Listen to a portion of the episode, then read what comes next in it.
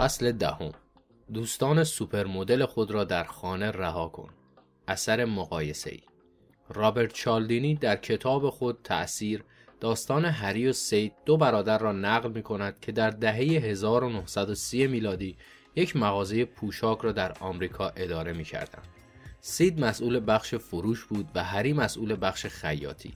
هر وقت سید متوجه مشتری می‌شد که مقابل آینه ایستاده و از لباسی خوشش آمده یک باره شنیدن جملات کمی برایش سخت می‌شد. سید به برادرش می‌گفت هری قیمت این کت و شلوار چقدر است؟ هری از کنار میز برش خود نگاهی می‌کرد و با فریاد جواب می‌داد قیمت آن کت و شلوار نخی زیبا 42 دلار است. این قیمت در آن زمان بیش از حد بالا بود. سید وانمود می‌کرد جواب را نشنیده. چقدر؟ هری دوباره فریاد می‌زد 42 دلار. سید سپس به مشتری رو می‌کرد و می‌گفت می‌گوید 22 دلار. مشتری به سرعت پول را روی میز میگذاشت و با کت و شلوار از مغازه بیرون می‌رفت. قبل از آنکه سید بیچاره متوجه اشتباه خودش بشود.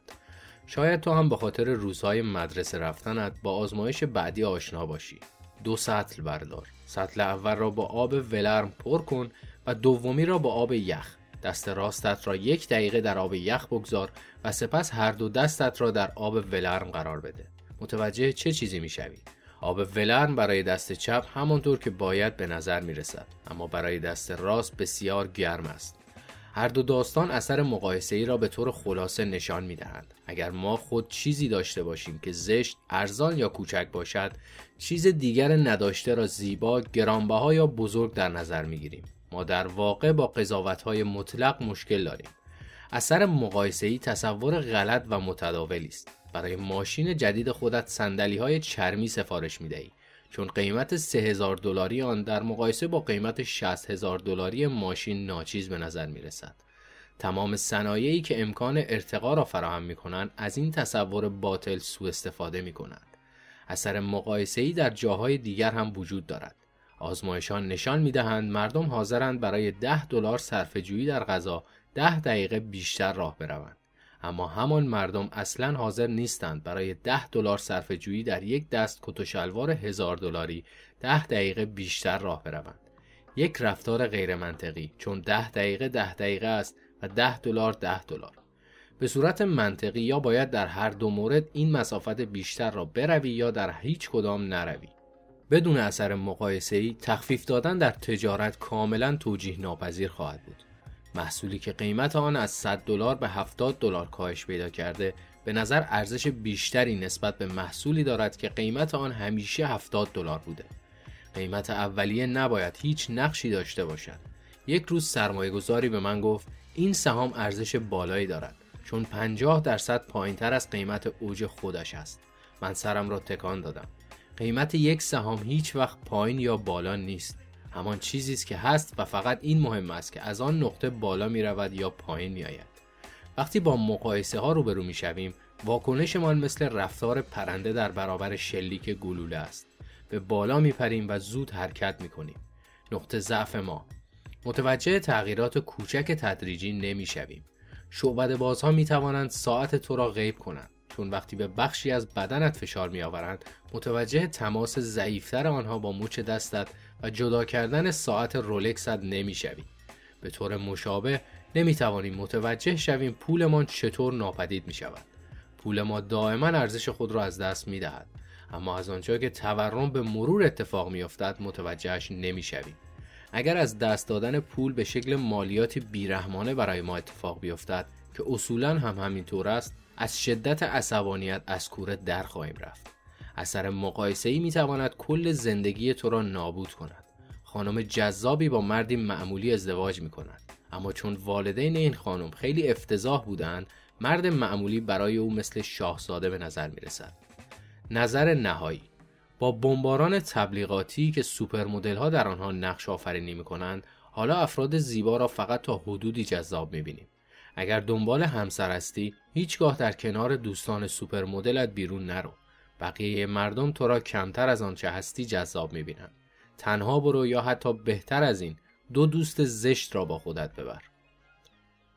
فصل یازدهم. چرا یک نقشه غلط را به نبود نقشه ترجیح می دهیم؟ خطای در دسترس بودن. سیگار کشیدن نمی‌تواند برایت آنقدرها بد باشد. پدر بزرگ من روزی سه بسته سیگار می‌کشید و بیشتر از 100 سال عمر کرد. یا منحتن واقعا امن است. فردی را می‌شناسم که وسط این منطقه زندگی می کند و هیچگاه در خانه اش را قفل نمی کند. حتی وقتی به سفر می رود دزد به آپارتمانش نمی زند. ما چنین اظهاراتی را برای این می گوییم تا چیزی را ثابت کنیم. اما اینها واقعا هیچ چیز را اثبات نمی کنند. وقتی اینطور صحبت می کنیم در برابر خطای در دسترس بودن تسلیم می شویم. آیا کلمات انگلیسی که با حرف کا شروع می شوند بیشتر از کلماتی هستند که کا حرف سوم آنهاست؟ جواب تعداد کلمات انگلیسی که کا حرف سوم آنهاست بیش از دو برابر کلماتی است که با حرف کا شروع می شوند. چرا بیشتر مردم باور دارند که برعکس آن درست است؟ چون می توانیم با کلماتی که با کا شروع می شوند سریعتر فکر کنیم. آنها در حافظه ما در دسترس ترند. خطای در دسترس بودن چنین چیزی می گوید. ما با استفاده از مثالهایی که خیلی ساده به ذهن می آیند تصویری از دنیا می سازیم. البته که این کار بیهوده است. چون در واقعیت صرف اینکه یک اتفاق راحتتر به ذهن ما خطور می کند دلیلی بر پرتکرار بودن آن نیست. به خاطر خطای در دسترس بودن است که ما درک و برداشت صحیحی از ریسک ها و خطرات در ذهن خود نداریم. پس دائما ریسک قربانی شدن در صانعه هواپیما حادثه اتومبیل یا قتل را بیش از اندازه تخمین می‌زنیم و خطر مردن به دلیل بیماری هایی مثل دیابت یا سرطان معده را که کمتر چشم گیرند کمتر از اندازه تخمین می‌زنیم. شانس بمباران به مراتب کمتر از آن چیزی است که فکر می‌کنیم و شانس ابتلا به افسردگی به مراتب بیشتر از تصور ماست. ما به پیامدهای چشمگیر، پرزرق و برق و پر سر صدا را بیش از اندازه محتمل می‌دانیم. چیزی را که ساکت یا نامری باشد در سحن خود کوچک میپنداریم. تصور پیامدهای بسیار جذاب برای مغز ما آسانتر از تصور وقایع پیش پا افتاده است. ما دراماتیک فکر می‌کنیم نه کمی. پزشکان معمولا قربانی خطای در دسترس بودن می‌شوند. آنها درمانهای مورد علاقه خود را دارند که از آنها برای تمام موارد احتمالی نیز استفاده می کنند. ممکن است روش های درمانی مناسبتری هم وجود داشته باشد اما در قسمت های دوردست ذهن دکترها جا خوش کردند. در نتیجه آنها روشی را دنبال می کنند که بلدند. وضع مشاوران نیز بهتر از این نیست. اگر به یک مورد کاملا جدید بر بخورند دستهایشان را بالا نمی‌برند و با حسرت نمی‌گویند. واقعا نمی‌دانم به تو بگویم. در مقابل به یکی از متدهای آشناتر خود رو میآورند. مستقل از اینکه مناسب است یا خیر. اگر چیزی به اندازه کافی تکرار شود ملکه ذهن ما می شود حتی اگر درست هم نباشد. رهبران نازی چند بار عبارت مسئله یهود را مطرح کردند تا بالاخره عموم مردم به عنوان یک مسئله جدی به آن نگاه کنند. کافی است کلمات بشقاب پرنده انرژی حیاتی یا کارما را به اندازه کافی تکرار کنید تا مردم باورشان کنند. خطای در دسترس بودن یک صندلی ثابت در میز هیئت مدیره شرکت ها هم دارد. اعضای هیئت مدیره معمولا هر سه ماه یک بار به جای موارد مهمتری مثل حرکت هوشمندانه رقیب کاهش انگیزه کارمندان یا یک تغییر پیش بینی نشده در رفتار مشتری در مورد آنچه مدیریت ارائه کرده بحث می کنند. آنها تمایل ندارند در مورد چیزهایی که در دستور جلسه نیستند صحبت کنند. به علاوه مردم اطلاعاتی را که ساده به دست می آیند ترجیح می دهند. چه داده اقتصادی باشد چه دستورالعملها. آنها بر اساس این نوع اطلاعات تصمیم می گیرند. نه اطلاعاتی که مرتبطند اما سختتر به دست می آیند. معمولا با نتایج فاجعه باری همراه می شود. برای مثال ده سال است که می‌دانیم فرمول بلک شولز برای قیمتگذاری محصولات مالی فرعی موثر نیست اما راه حل دیگری نداریم پس با یک ابزار نادرست ادامه می دهیم مثل این است که بدون نقشه در یک شهر خارجی باشی و سپس نقشه شهر خودت را از جیبت در بیاوری و در یک شهر دیگر از آن استفاده کنی ما اطلاعات غلط را به نبود اطلاعات ترجیح می دهیم به خاطر همین خطای در دسترس بودن که خیلی از بانک ها ضررهای میلیاردی دادن. فرانک سیناترا چه آوازی می‌خواند؟ اوه قلب من تون میتبد و تمامش به این خاطر است که تو اینجا نیستی. وقتی در کنار دختری که عاشقش هستم نباشم عاشق دختری می‌شوم که کنارم است. یک مثال عالی از خطای در دسترس بودن با گذراندن وقت خود با کسانی که متفاوت با تو فکر می‌کنند کسانی که تجربه و مهارتشان با تو متفاوت است از خودت در برابر این اثر محافظت کن ما برای غلبه بر خطای در دسترس بودن به ورودهای از جانب بقیه نیاز داریم. فصل دوازدهم چرا نابرد رنج گنج موثر نمی شود باید گوشهای شما را تیز کند. خطای قبل از اینکه اوضاع بهتر شود بدتر می شود. چند سال پیش در سفر به کورسیا جزیره متعلق به فرانسه در دریای مدیترانه بیمار شدم. علائم بیماری برایم جدید بود و درد آن روز به روز بیشتر می شد. آخر سر تصمیم گرفتم به یک مرکز محلی درمانی بروم. دکتر جوانی مرا معاینه کرد. به شکمم ضربه زد. شانه ها و زانوهایم را فشار داد و بعد به مهرهای پشتم ضربه وارد کرد. نسبت به تشخیص او تردید داشتم. اما کاملا هم مطمئن نبودم و به همین خاطر به روش عجیب معاینه او تن دادم. برای اتمام کار دفترچه یادداشت خود را بیرون آورد و گفت آنتیبیوتیک این قرص را سه بار در روز بخور اما پیش از آن که اوضاعت بهتر شود بدتر می شود من هم که از این درمان جدید خوشحال بودم با نسخه در دست به هتل برگشتم دردم بدتر و بدتر شد درست همانطور که پزشک پیش بینی کرده بود احتمالا پزشک می‌دانسته مشکلم چه بوده. اما وقتی بعد از سه روز دردم بهتر نشد به او زنگ زدم. گفت مقدار مصرف دارو را به پنج قرص در روز افزایش بده. احتمالا درد تو مدت بیشتری باقی خواهد ماند. بعد از دو روز تحمل درد طاقت فرسا بالاخره با آمبولانس هوایی بین المللی تماس گرفتم. دکتر سوئیسی مشکل را آپاندیس تشخیص داد و به سرعت جراحی شدم. بعد از عمل پرسید چرا اینقدر صبر کردی؟ اوضاع دقیقا همان گونه بود که آن پزشک پیش بینی کرده بود. به همین خاطر به او اعتماد کردم. آه تو اسیر خطای قبل از اینکه اوضاع بهتر شود بدتر می شود شدی. دکتر کورسیکایی هیچ حدسی درباره مشکل تو نداشت. درست مثل خیلی از کسانی که خارج از شیفت خودشان در فصل پربازدید یک منطقه توریستی کار می کنند. یا یک مثال دیگر کفگیر یک مدیرعامل به ته دیگ خورده است. فروش محصولات به حداقل رسیده. فروشندگان بیانگیزند فعالیت های بازاریابی بدون هیچ دلیل مشخصی راکت شده در اوج استیصال او یک مشاور استخدام می کند. این مرد به ازای دریافت 5000 دلار در روز اوضاع شرکت را بررسی می کند و سپس یافته های خود را ارائه می دهد. بخش فروش شما هیچ برنامه ای ندارد و جایگاه شرکتتان به درستی مشخص نیست. وضعیت کمی پیچیده است. من می توانم آن را برایتان درست کنم اما نه یک شبه. اقدامات باید با حساسیت انجام شود و به احتمال فراوان پیش از آنکه فروش پیشرفت کند افت می کند. مدیر آن مشاور را استخدام می کند. یک سال بعد فروش باز هم افت می کند و همین ماجرا سال بعد هم اتفاق می افتد.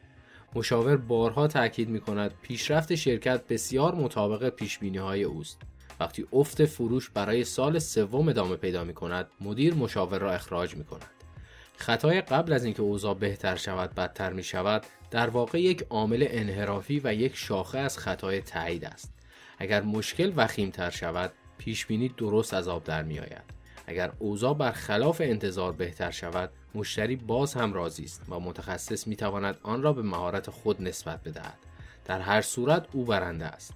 فرض کن رئیس جمهور یک کشور هستی و کوچکترین فکری برای اداره آن نداری. چه کار می‌کنی؟ پیش بینی می‌کنی سالهای سختی پیش روست. از شهروندانت می‌خواهی کمربندها را محکم ببندند و سپس قول می‌دهی بعد از گذر از این مرحله حساس تصفیه خالص سازی و بازسازی اوضاع بهبود خواهد یافت. قاعدتا اشاره به شدت و مدت این دوره نخواهی کرد.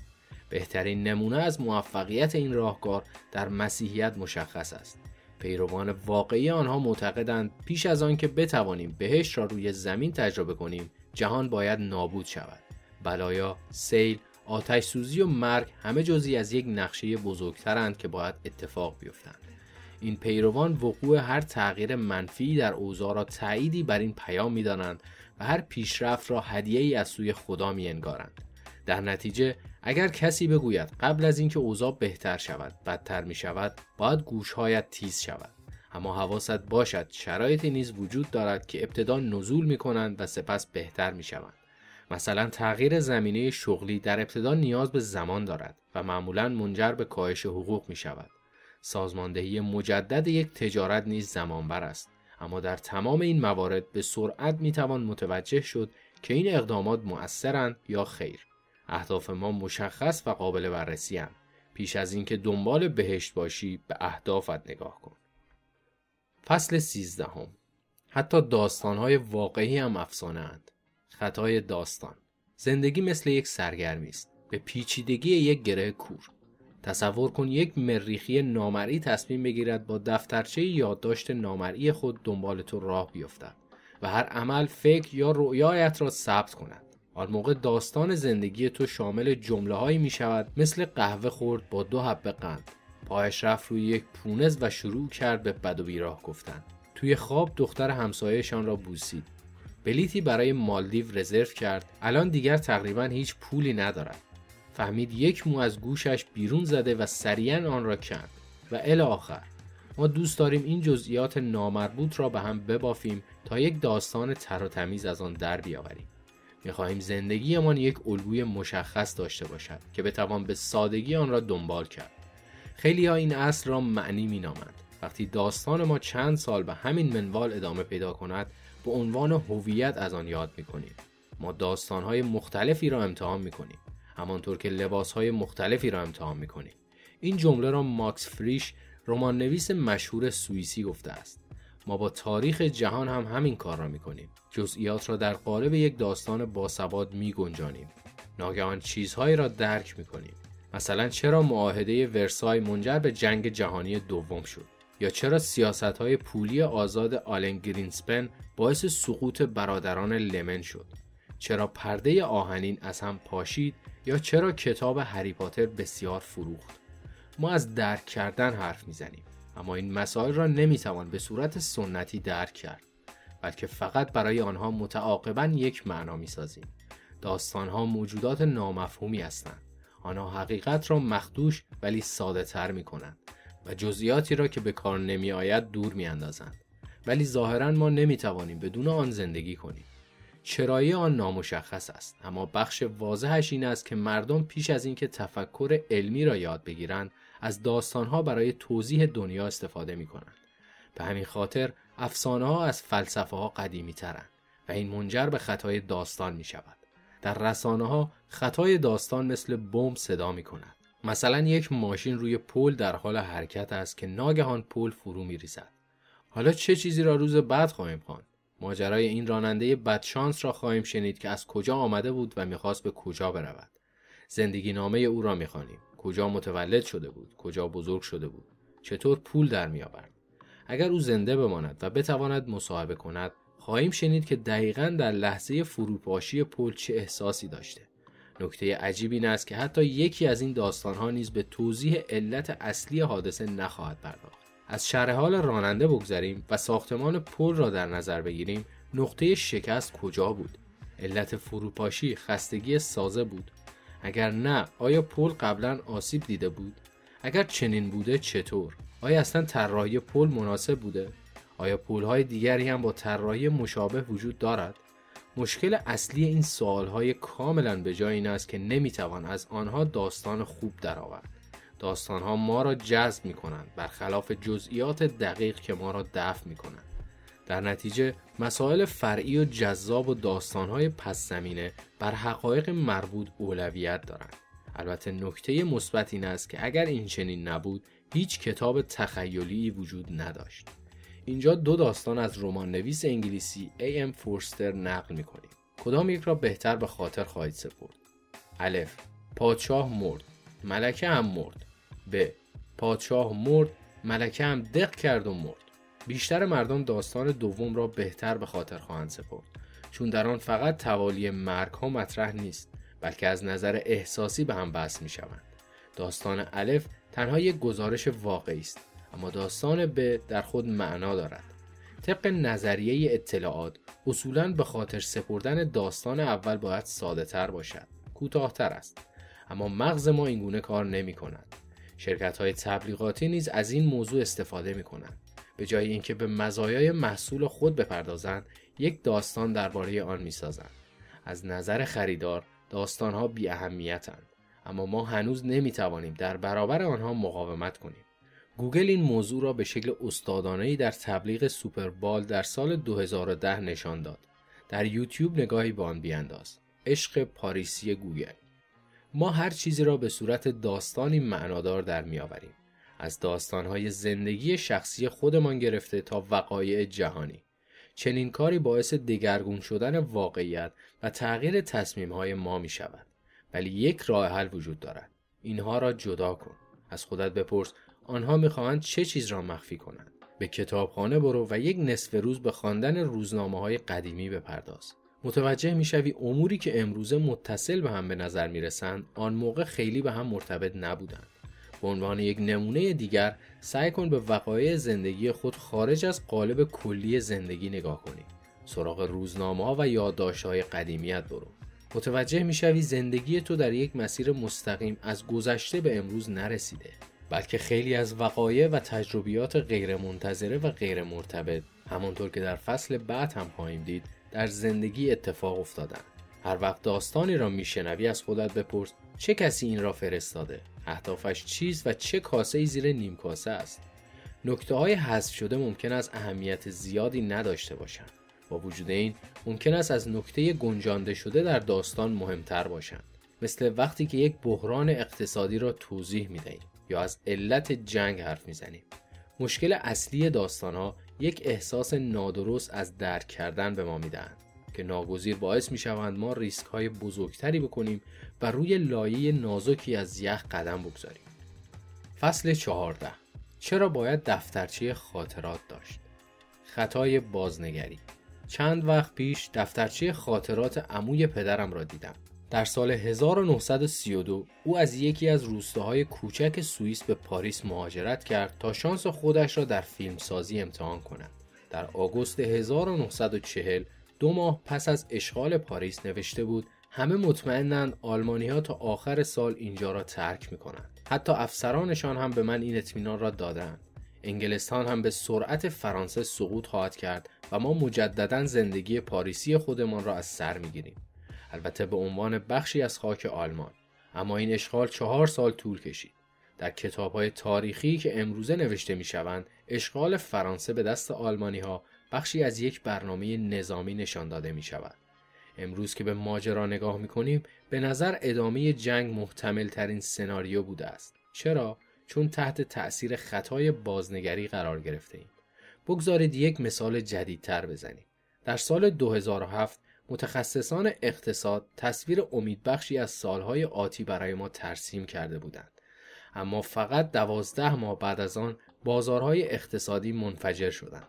وقتی از همان متخصصان درباره بحران اقتصادی سوال می‌شد به این دلیل اشاره می‌کردند گسترش بازارهای اقتصادی در زمان مسئولیت آلن گرینسپن اعتبار بخشی سهلنگارانه به وامها فساد در بنگاه های پرداخت اقراض کم بودن الزامات سرمایه و اهل آخر با پسنگری دلایل این بحران به شکل دردآوری واضح به نظر می رسد.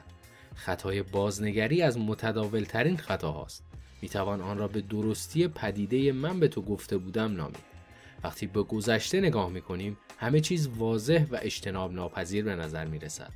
وقتی مدیرعاملی به خاطر خوش اقبالیش به موفقیت های دست یابد با نگاه به گذشته احتمال موفقیت خود را بسیار بیشتر از احتمال واقعی آن ارزیابی خواهد کرد. به طور مشابه پس از پیروزی خیره کننده رونالد ریگان برادر جیمی کارتل در انتخابات 1980 مفسران معتقد بودند انتخاب وی کاملا قابل پیش بینی بوده در حالی که تا چند روز قبل از انتخابات نهایی اختلاف آنها به موی بند بود. امروزه خبرنگاران اقتصادی معتقدند سلطه گوگل از قبل مشخص بوده هرچند اگر کسی این پیشبینی را در سال 1998 به زبان می آورد همه نفسشان بند می آمد. یک نمونه غلط انداز دیگر امروزه علا رقم کاملا محتمل بودن تراژیک به نظر می رسد که بر اثر یک شلیک در سال 1914 در ساریو سی سال جهان زیر و رو شود و 50 میلیون انسان به خاطر آن کشته شوند. هر کودکی این جزئیات تاریخی را در مدرسه یاد می گیرد. اما در آن زمان چنین پیامدهایی به ذهن هیچ کس خطور هم نمی کرد و بسیار عجیب به نظر می رسید.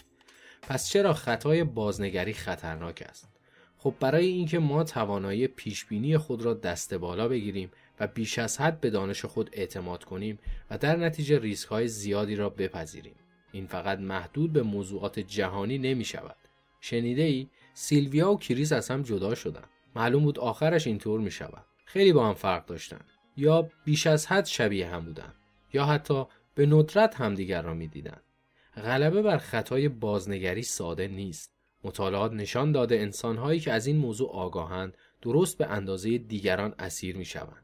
پس متاسفانه باید به شما بگویم با خواندن این فصل وقت خودتان را تلف کردید. اگر هنوز هم همراه من هستی یک توصیه پایانی دارم که بیش از اینکه یک تجربه حرفه‌ای باشد یک تجربه شخصی است. خاطراتت را بنویس. پیشبینی های خودت را یادداشت کن. آن هم درباره تغییرات سیاسی شغل خودت وزنت بازار بورس و غیره.